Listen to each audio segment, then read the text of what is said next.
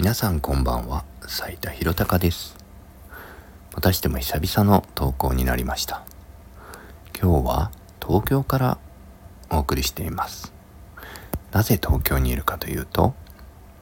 以前も少しお話をしたことがありますが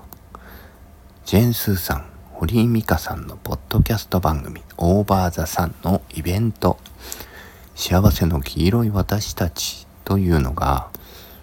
この1月26日1月27日に旧渋谷公会堂で 2days 行われるということで日程が発表されてすぐ僕は行きたいなと思って飛行機と宿をまず抑えました。チケットなんか全然取れてなかったんですけどまあねもし当たったらいつでも行けるようにと思って早くも飛行機と宿を抑えておいたんですね。結果人気の凄さを、えー、まざまざと見せつけられることになってチケットは一次抽選でも二次抽選でもそして、えー、先着の一般販売でも購入することができませんでした。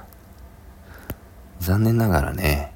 イベントに参加することはできなかったんですけどまあ飛行機宿はすでに押さえてあったのでせっかくだからね東京に行くかと思って、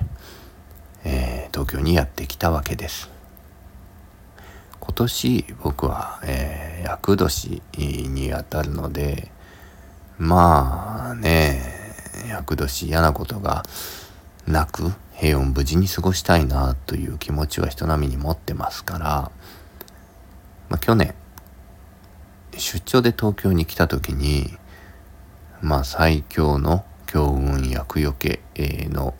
うん、ご利益があると言われている小阿弥神社にお参りをしてお守りもいくつか購入をさせていただいたのでそのおかげで去年ねあんまり嫌なこともなく過ごすことができたので、まあ、そういった小阿弥神社さんへのお礼参りだったりとかまた新たに厄年に備えて、えー、今年1年災いなく健康に元気に過ごせますようにということで、えー、お参りだったり今年の分の、えー、お守りを買ったりだとかしたいなと思って、え東京にやってきました。結果ね、えいろんな神社東京にもたくさんの歴史ある由緒ある神社があるということを今回、えー、事前にね予習をして学ぶことができましたので、まあ、その中で行ってみたいなと思う神社をたくさん巡ることができました。行く先々で御朱印をいただいたりとか、まあ、お守りを購入したりだとかまあそして何よりもね、えー、家族の家内安全か家内安全そして自身の心の平穏をお祈りするとともに、まあ、お邪魔しますという気持ちも、うん、込めてですね、神様の前で、えー、頭を下げるという、うん、貴重な時間を過ごすことができました。神社、そんなに自分は詳しくはないんですけれども、まあ、鳥居の中をくぐると、たくさんの木々があったりだとか、神様がいたり、お稲荷さんだったりとか、非日常というかねそういった空間になります。のでまあその中にいるとちょっと背筋が伸びる思いになるというか、うん、シャンとしないとなというふうに思うことができてまた今の自分があることをね感謝するきっかけの時間にもなるかなと思ってうん、だからそんな信心深い方ではないんですけれどもまあこういう時間も必要かなと思って貴重な機会を感謝しているところです。東京は僕はねすごく憧れている土地でもあってでっかいビルが好きだったりとかね。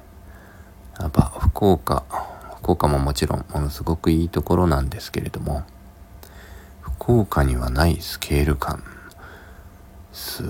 ごいでっかいビルがいい、え、1棟だけじゃなくって何棟も建っていてなんか見上げるとね圧倒される。今回特に、ずっと天気がいいので、え、下からビルを見上げて上には綺麗な青空があってみたいな。かね何とも語彙力がなくって悔しいんですけどそんな時間も過ごすことができています。そしてやっぱり東京ってスケールでかいな日本の中心なんだなって毎回来るたびに思います。行き交う人々もここで働いてる人はきっとみんな優秀なんだろうなとか思って洗練されてるように見えてしまって自分ももう一度襟を正さないとなというかあやっぱりシャンとしたいなと思うことができます。だから東京に来ると楽しいなっていう気持ちに加えて背筋がピーンと伸びるような思いにいつもさせてもらいます。から僕は福岡ももちろん大好きですけど東京という場所もとても大好きです。明日ね帰る予定にしてるんですけれども、まあ、できれば年一ぐらいは遊びに行きたいなと思っています。今回たくさん神様にお参りをさせてもらって何泊も一人で、えー、過ごす時間も家族にもらってその時間の中で昔一緒に仕事をしていた人で今は東京に近郊にね住んでいる人がいるんですけどその人と会ってお酒を飲むことができたりとか楽しい時間を過ごすことができました。でもね家族と離れて過ごす時間をまあたまには欲しいなとか思ったりはしてるんですけど何日か重なるにつれて早く家族に会いたいなというふうに思うこともできました。これからねまた家族のために一生懸命福岡に戻って仕事をしていきたいなと思いました。たくさんお金も使いましたが時間もたくさん使いましたがとてもいい経験になりました。本当東京東京のいろんなことに感謝をしながらまた明日からも頑張っていこうと思います。取り留めのないお話でした。それでは皆さんおやすみなさい。斉田博隆でした。